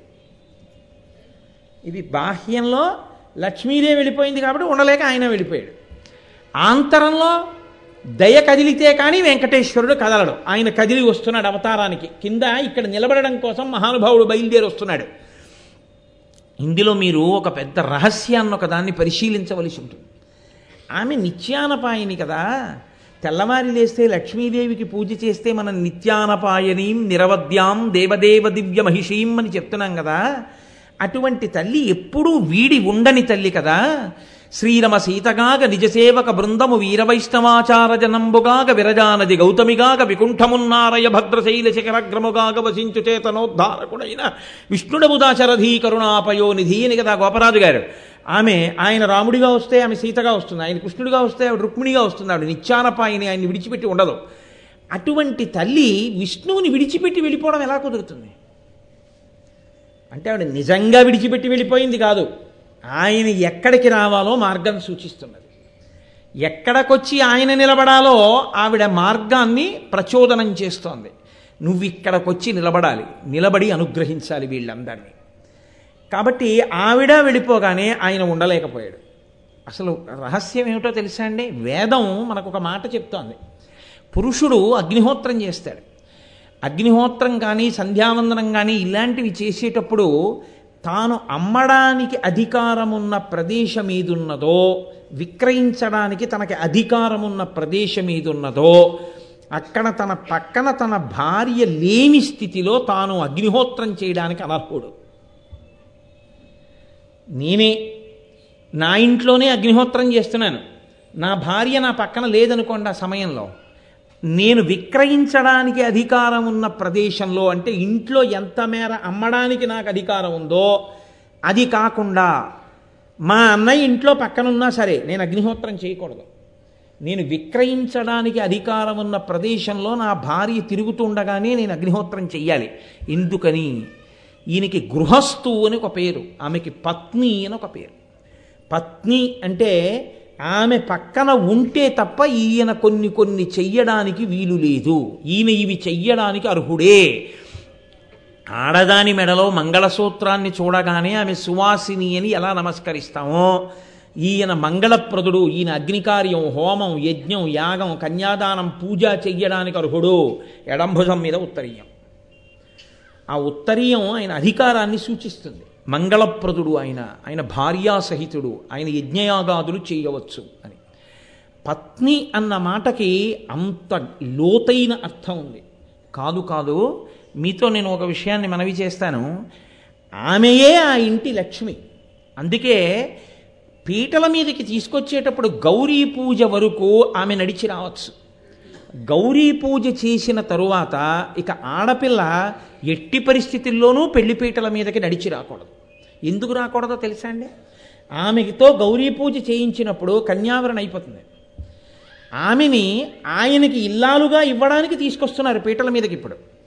ఇప్పుడు ఆయనకి ఆమె లక్ష్మి. ఆయనకి లక్ష్మిగా వస్తున్నది నడిచి రాకూడదు. లక్ష్మి రథం మీద రావాలి. గౌరవంగా రావాలి. మర్యాదతో రావాలి. అందుకని ధాన్యం పోసినటువంటి గంపలో కూర్చోపెట్టి ఈమె లక్ష్మి. నీవు నారాయణుడవు. నీకు ఈమెనిస్తున్నామని మేనమామల ముద్దు మేలైన ముద్దు. ఈమె వృద్ధిలోకి రావాలని మేనమామలందరూ కలిసి లక్ష్మికి తీసుకొస్తున్నారు కాబట్టి బుట్టలో పట్టి తీసుకొస్తారు. మా అక్క చెల్లెలికి తోడ పుట్టినందుకు మా మేము పొందిన అదృష్టం ఏంటంటే మా అక్క చెల్లెలి కడుపున పుట్టిన లక్ష్మిని మేము పట్టుకుని తీసుకెడుతున్నాం నారాయణుడి దగ్గరికి తీసుకెడుతున్నాం. ఇంతకన్నా మాకేం కావాలి? అని వాళ్ళు పంచెలు కట్టుకుని ఉత్తరీయాలు వేసుకుని వాళ్ళు బుట్ట పట్టుకుని ఎడతారు లక్ష్మీదేవిని. లక్ష్మీదేవిని పట్టుకుని తీసుకొచ్చి నారాయణుడికి అప్పజెప్పారు కాబట్టి మగపెళ్ళి వారు మురిసిపోయి లక్ష్మినే తెచ్చి తనకు అప్పజెప్పారంటే మామగారు మురిసిపోవాలి. తన ఇంటికి లక్ష్మీదేవి వచ్చింది. వచ్చింది కాబట్టి ఎక్కడో పుట్టిన పిల్ల ఇక్కడికి వచ్చింది ఇంటి పేరు వదిలేసింది వంశం వదిలేసింది గోత్రం వదిలేసింది. తన కొడుకు యొక్క తేజస్సు స్వీకరించి తన వంశానికి ఉద్ధారకుణ్ణి కనిస్తోంది. తను తాతయ్య మనవణ్ణి చూసుకుని మురిసిపోతున్నాడు. ఇన్ని తరాలు చూశానని తాతగారు అని పిలిపించుకుని సంతోషపడిపోతున్నాడు.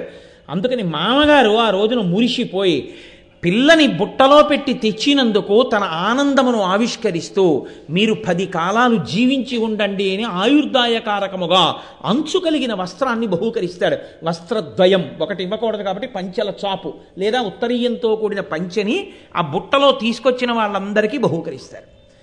అసలు ఆడపిల్ల జీవితంలోకి ప్రవేశించడమే అంత గమ్మత్తు. పెళ్ళైపోయిన తర్వాత ప్రధాన హోమం దగ్గరికి వెడుతుంటాడు పురుషుడు. వెళ్ళేటప్పుడు భార్యని తీసుకెళ్ళేటప్పుడు ఒక మంత్రం ఉంటుంది. ఆ మంత్రం చెప్పి తీసుకెళ్ళాలి. ఏమని తీసుకెడతాడో తెలుసా అండి? నీవు స్వామిని అయి నడిచిరా అంటాడు. అంటే హోమం చేయడానికి ప్రధాన హోమం రాత్రి ముహూర్తం అయితే రాత్రి చేసేస్తారు ప్రధాన హోమం. ప్రధాన హోమం చేసేటప్పుడు భార్య పక్కన కూర్చోవాలి అంటే తన అభ్యున్నతికంతటికీ ఇక ఆమె కారణమై ఉంటుంది. కాబట్టి ఆమె స్వామిని స్వామిని అంటే ఆమెయే ఆ ఇంటి యజమానురాలు గృహిణి గృహముచ్యతే. గృహము అని దేనికి పేరు? భార్య ఉంటేనే దానికి గృహమని పేరు. భార్య లేదు అది గృహము కాదు. గృహము కాదు కాబట్టి ఆయన గృహస్థు కాడు. గృహస్థు కాడు కాబట్టి ఆయనకి యజ్ఞం కానీ యాగం కానీ అగ్నిహోత్రం కానీ తన కడుపున పుట్టిన పిల్లని కన్యాదానం చేసే అధికారం కానీ ఆయనకి లేవు. ఇంకోళ్ళ జంటని కూర్చోబెట్టి చేయించాలి. భార్యాస్థానము అంత గొప్పది. అందుకే శాస్త్రం దాన్ని ఇంకొక పేరుతో పిలవదు. పత్ని అని పిలుస్తుంది. పత్ని వేరు భార్య వేరు సతి వేరు.